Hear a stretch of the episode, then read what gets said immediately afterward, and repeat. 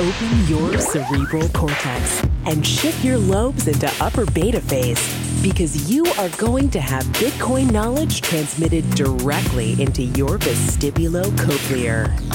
Your host at Bitcoin Knowledge is Trace Mayer, an early Bitcoin advocate since it cost a quarter, but this is not intended to be investment advice. A doctor of jurisprudence, but this is definitely not legal advice. And an investor in core cryptocurrency infrastructure, including Armory, BitPay, Kraken, and Netagio, but this is not a recommendation of those services.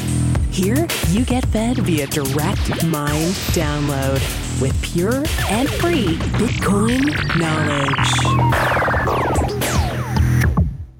You're listening to T I P.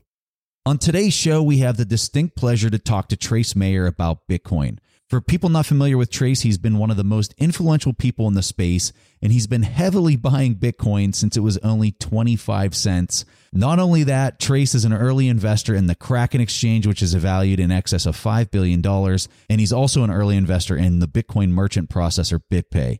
Trace has provided presentations to the Federal Reserve, the I R S, the Boons Bank, and many other insanely influential organizations about the impact of Bitcoin. He holds a J D from California Western School of Law. He has an accounting degree, and he's just an all-around wrecking ball of knowledge.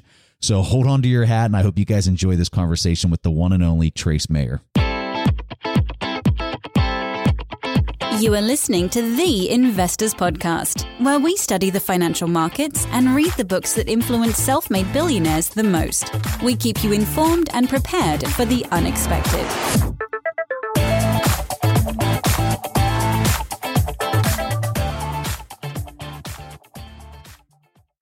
Hey everyone, welcome to the Investors Podcast. I'm your host, Preston Pysh, and as always, I'm accompanied by my co-host, Stig Brodersen. And like we said in the introduction, we've got the Bitcoin expert, Trace Mayer, with us today. Trace, I'm a huge fan of yours. In fact, I've been a fan since uh, twenty fifteen when I first started watching and listening to your content. So welcome to the show. It's so awesome to have you here. Oh, thanks so much for having me. And likewise, it's to be able to be in this marketplace of ideas. And, you know, you're also in the ring. So ton of respect for doing that. All right. So let's just dive right into this. I always like to start off with a person's core and what influenced them to become the person that they are today. So I'm curious to hear your thoughts on this. Yeah, I love to do that. So you have to start with your parents, right? You know, I definitely have very good parents. And I wanted a bicycle when I was, I think I was like three or four for my birthday. So I asked my dad for it. And my dad was like, how are you going to buy it? And so we actually went out on family walks and collected cans that I'd feed to the golden goat, and I collected enough money to buy my own bicycle. My mother, she always felt that it was extremely important for me to understand money. Even from a very early age, she did whatever she could to kind of encourage that and teach that. Between understanding kind of theory of money and this entrepreneurship with my father, I started selling Otter Pops to construction workers and lemonade. My dad was actually doing an M B A at the time when I was like, I think I was like three or four. And so I'd sit on his lap while he's reading his macroeconomics textbook while he's also working a full-time job. That kind of went on. And so then I'm in middle school, and in middle school, I started playing online games. Sure, the games are fun, but what was more fun is that I would sell the items in the game in order to get U S dollars, you know? So I'm like selling swords and shields in these virtual games. And I also played Magic the Gathering. You know, I learned a lot of the skills that that game ends up teaching you in terms of probabilities and statistics and bluffing, you know, kind of like poker and all that stuff. I think I was twelve at the time, and my father, he had had some of the different series licenses for securities and stuff. He wanted to teach me a lesson, you know, about investing as opposed to just doing entrepreneurship. For the lesson, he he was like, you know, he's teaching me about stocks, and he was like, what stocks should we buy? And I was like, oh, I think we should buy Marvel stock. And he was like, why should we buy Marvel stock? And I was like, because everybody at school is like reading those comic books. We didn't end up buying any Marvel stock. But a year later, the Marvel stock had gone from like six dollars to like one hundred twenty dollars. I mean, some huge amount. And I kind of looked at that, and with my like twelve-year-old brain, I was like, man, I got to figure out how to play that game, you know, because like that's way easier than taking soda cans in my backpack on the bus to like sell to kids to make a little bit of money. And eventually, you know, kind of like Warren Buffett, I got a soda machine, kind of like he got a pinball machine. I sold over one hundred thousand sodas before I graduated high school with that soda machine with an average profit margin of thirty-three cents a can. And then I took that money and invested. And so I started trading stocks. When I tried to approach the game of trading stocks and stuff, that's where I really delved into the macro picture. And so I was analyzing everything and I was like, oh, I want to own oil stocks. And so I had bought a bunch of Canadian oil trusts because they paid monthly dividends and did very well with those. But it wasn't until I was in law school and I took a particular course on American legal history and I needed to write like a sixty page paper. And I decided to write it on the history of money and currency in American law. For this paper, you know, I'm trying to research for it and I can't find anything. And so I go and ask the professor who was a, he was an attorney and a P H D in history. I was like, look, I can't find anything. It's like, I need to write this paper. It's getting further into the semester. Can you help me like with the research? So he tries to do some research and he can't find anything either. And he's like, you know, if you can't find anything in the next week, you're going to have to change your topic because you're not going to have enough time. And sure enough, within that next week, somehow, I don't remember exactly, I think I was dinking around through the internet, but I found Pieces of Eight by Doctor Edwin Vieira. And I had the library like bring it in from L A. And then I started reading through that and I was like, holy cow, because it just started putting all the pieces together and the philosophical and the political theory behind sound money and all this stuff because it's in the Constitution. That's where I really got grounded in understanding monetary science and monetary theory. I'd read through that and then it was just a very natural fit when I came across Bitcoin because I'd also, you know, in high school and college years, I dealt with Napster and then BitTorrent and censorship resistance and the development of these protocols. You know, that's how I really like came into Bitcoin because I actually, you know, wrote software, wrote different things that I needed to get done before I came to Bitcoin. So I came with like this macroeconomic perspective, this monetary theory perspective, understanding of software code from having written some on my own, and then just being a digital native, having grown up in the age of Napster and BitTorrent and online games and just all of this stuff. And so Bitcoin just became so, a very natural fit for me. When I, I came across it, I was like, oh my gosh, this is going to solve so many of the problems that the world has. Especially with Bitcoin now, nobody's going to, you're not going to get bailed out anymore. The days of that are done. If you look at the media, it seems like the vast majority of the coverage is about the price movement of Bitcoin, and it's really conceptualized as just another tool of speculation. Bitcoin is so much more. So instead of thinking that it's another asset to speculate in, how should we perceive Bitcoin?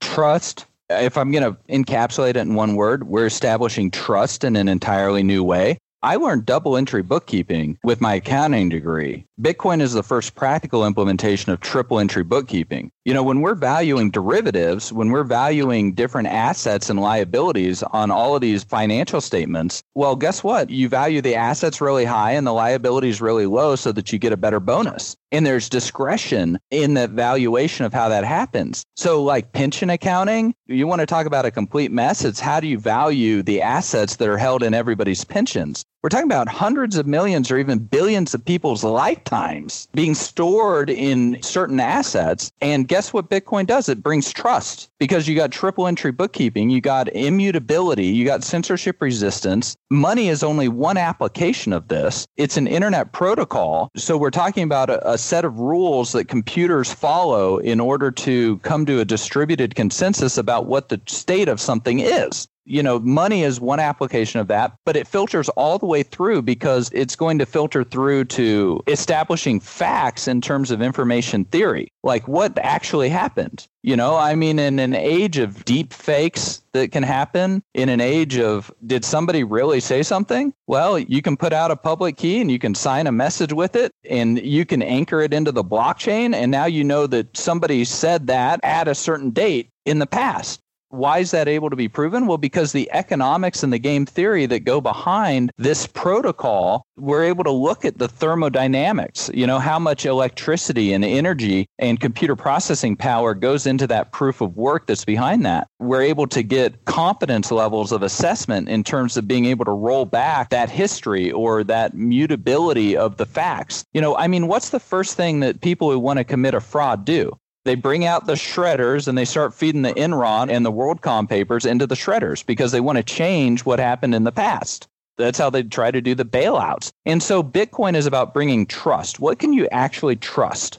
In the book, The Great Credit Contraction, five hundred years ago, we trusted having a commodity money like gold or silver in our hand, right? And we moved to having fractional reserve and then eventually having fiat currency. And this was the great credit expansion. But now, you know, kind of like you throw a baseball up in the air, the baseball is going to come back down to earth because of gravity. The pendulum always swings, and now it's swinging back.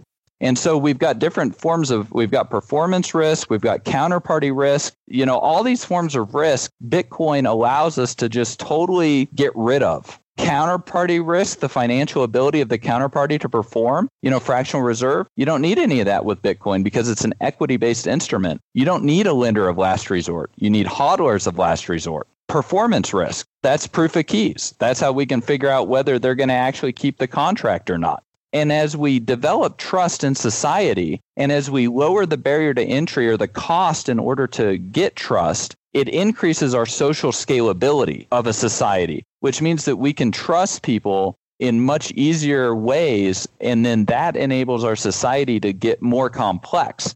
Bitcoin at its core is about trust. And from the extension of that, it feeds into everything. Like, how do we trust our interactions with other humans? What implications is this going to have in terms of governments and societies and geopolitics and geostrategy? So it's not just the micro, but it's also the macro. It's a technological innovation that happens once a species, you know, this triple entry bookkeeping, with the implications it has in terms of money and the wealth transfer effect that results from that. I mean, it's just, maybe I just don't have much creativity, but I don't really see how we could have a similar type of disruption happen to the human species. Maybe, but it, I mean, we're going to be equity based, like going forward. Like, it's no longer a debt based fractional reserve.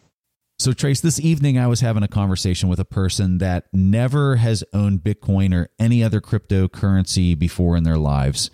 And the topic of Bitcoin came up, and they made the comment to me, you know, I just don't understand how it's going to have uh, more utility or beat out the dollar. And the person said to me, like, in five years from now, why am I going to be using Bitcoin in a grocery store compared to the dollar? I, I just, the person said to me, I find that really hard to believe. So I guess I pose the same question to you. How would you respond to a person like this? The first ten years of Bitcoin, we've largely only seen a small amount of the speculation network effect take root. Maybe it'll take a few decades before we really get to like these other deeper network effects.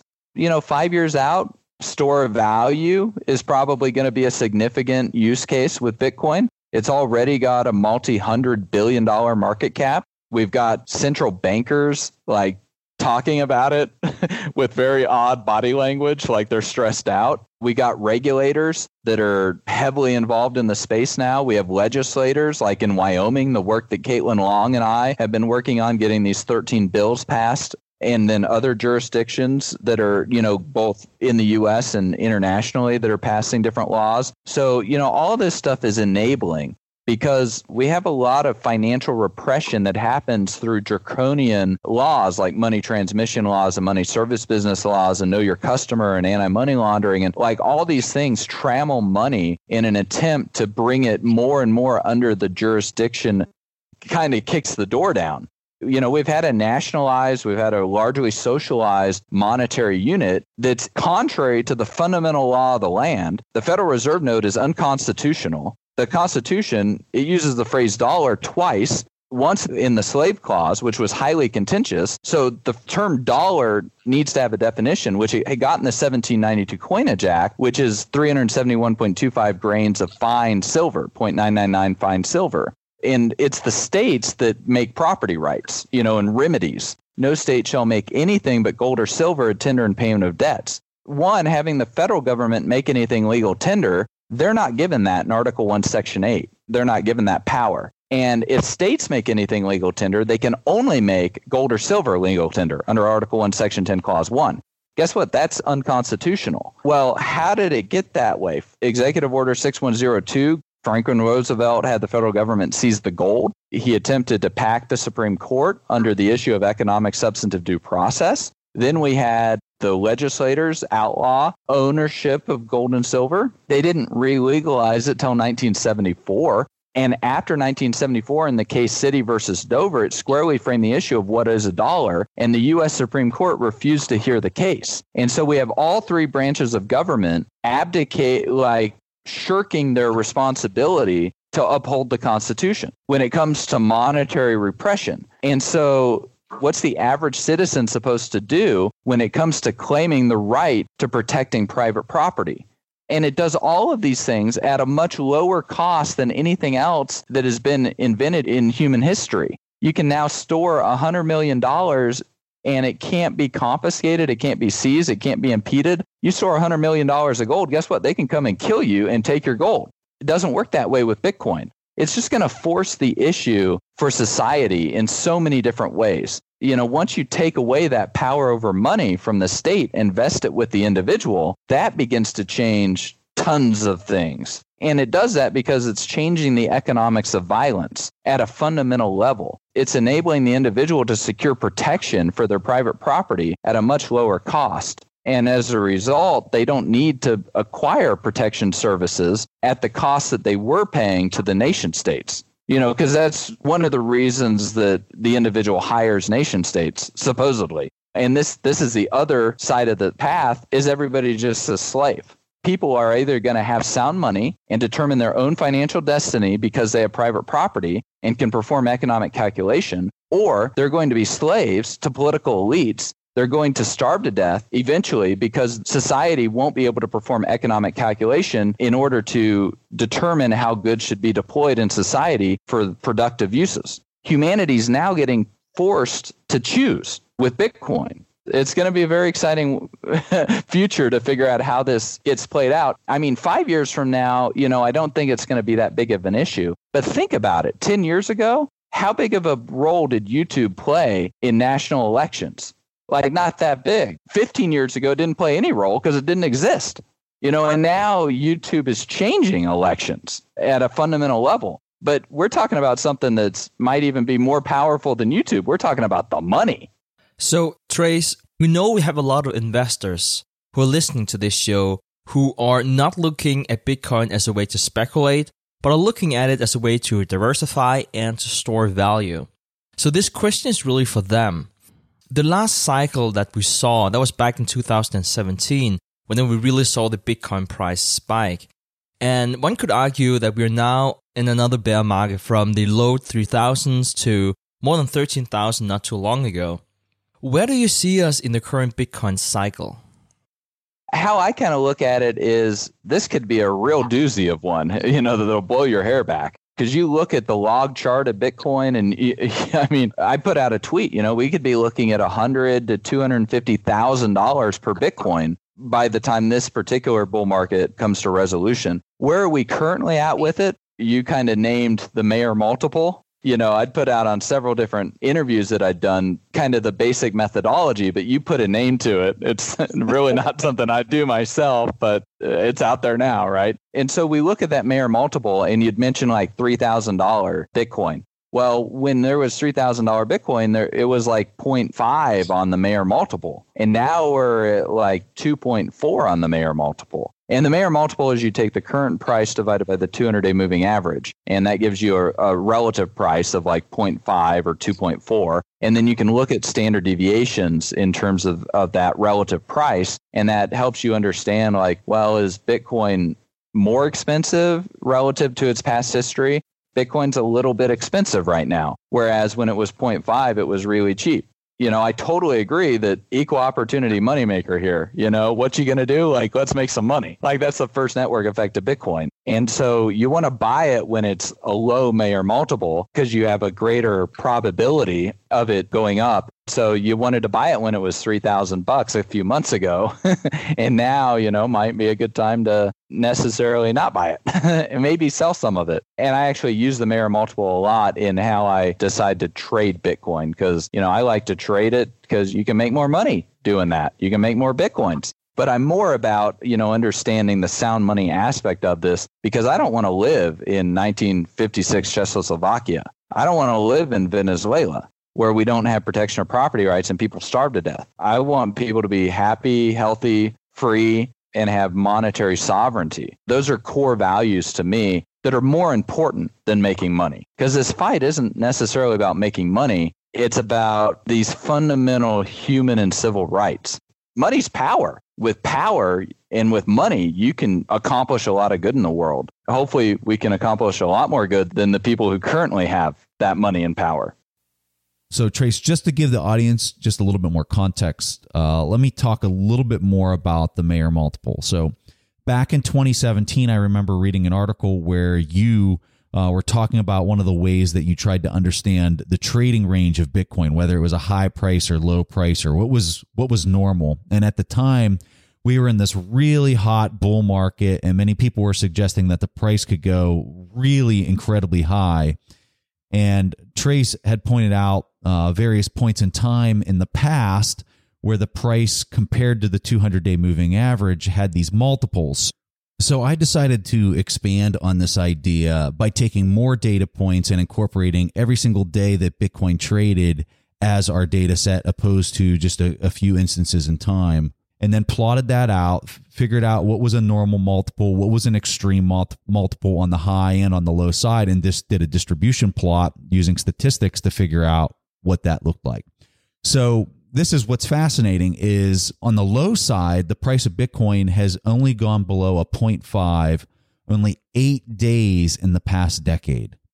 So eight times uh, has it has gone below a zero point five. That price recently occurred. In fact, when it did, Trace tweeted about it, and this was probably just uh, you know six months ago that we hit this price. And you know, Trace, you tweeted it out. Hey, this is not normal. This is a very low price. And of course, most people did nothing about it.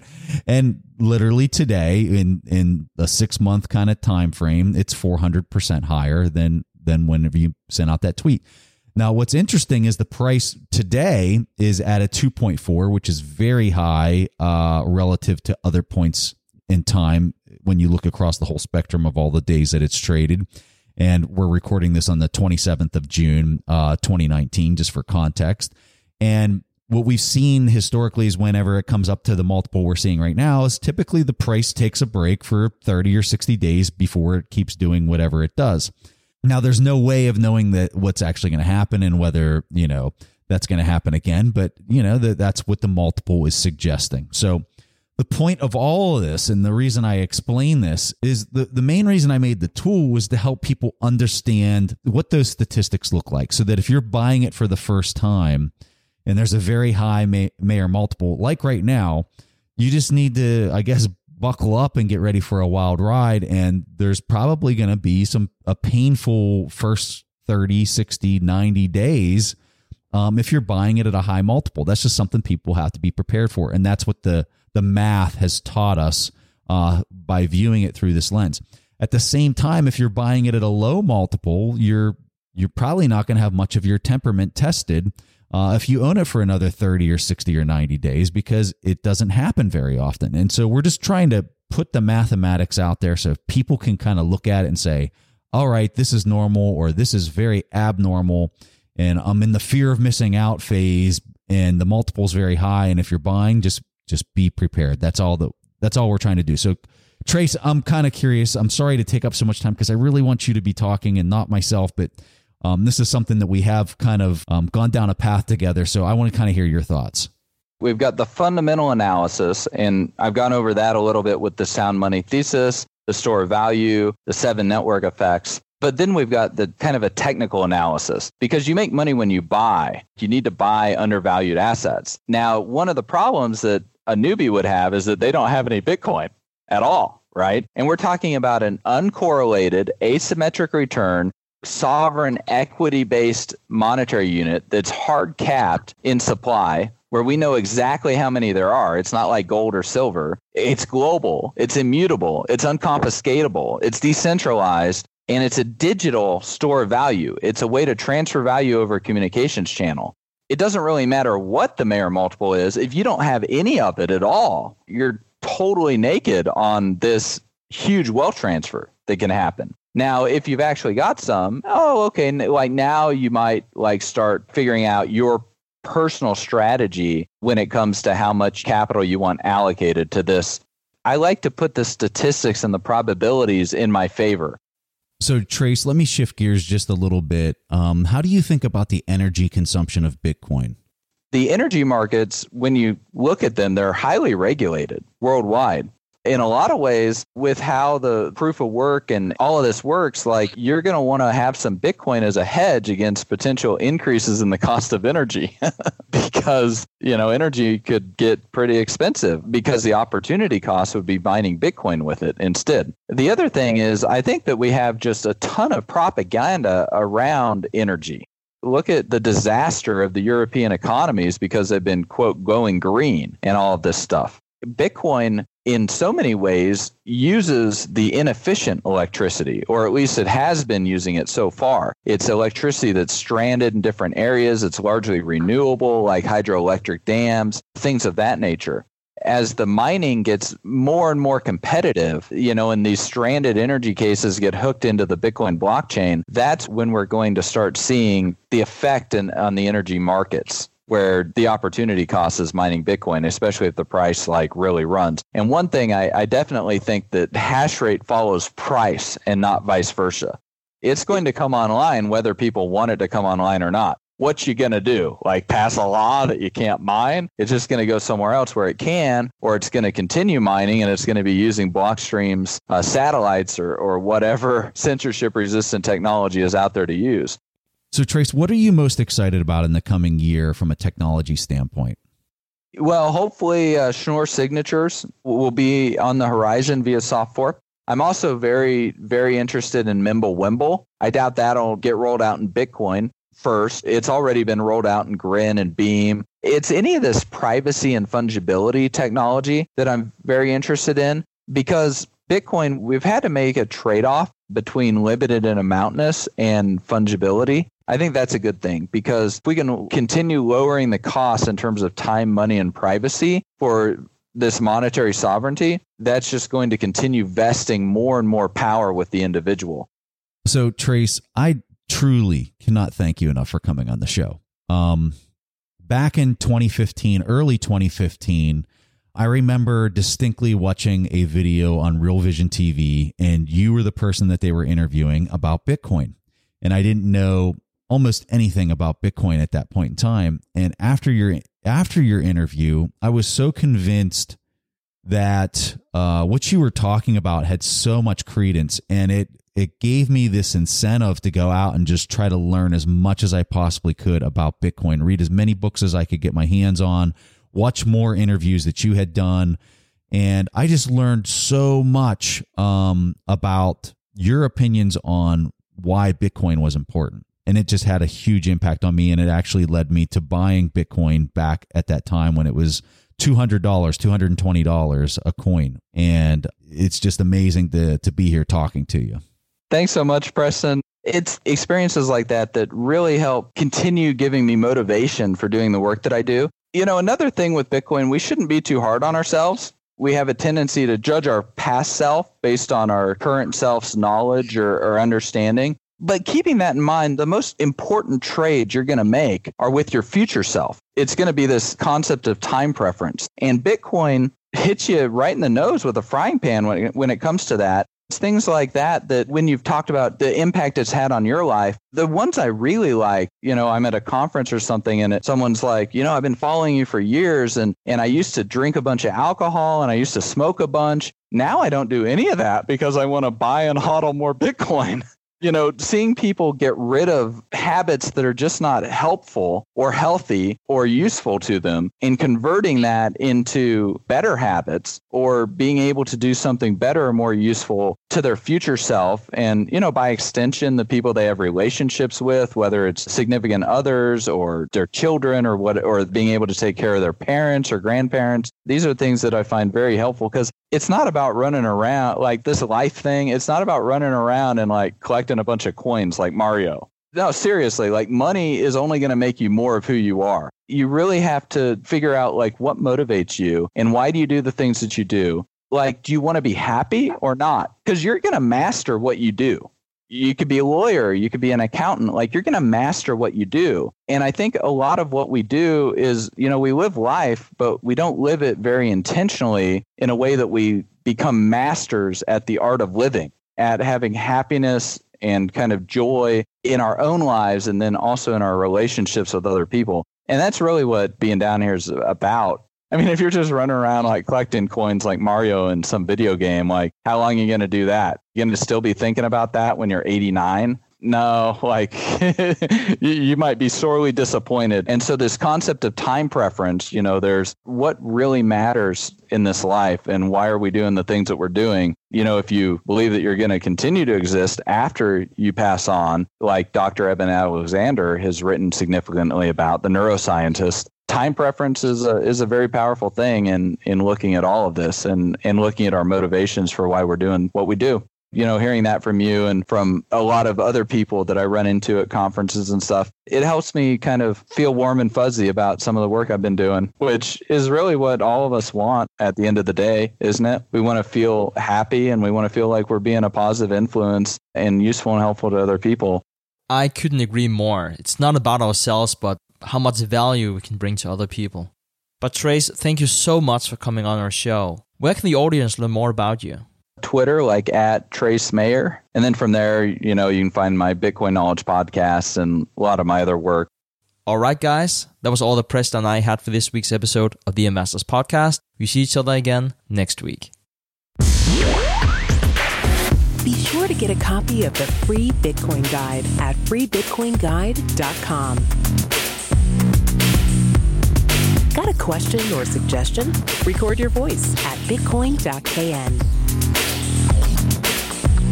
Don't be shy. To help the show, share bitcoin dot k n with friends, post about it on Reddit, and otherwise spam the interwebs.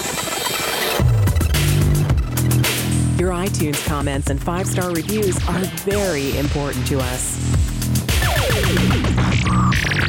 Please continue tuning in to the Bitcoin Knowledge Podcast, where we release interviews with the top people in the Bitcoin world. Now take some choline and let that Bitcoin knowledge consolidate.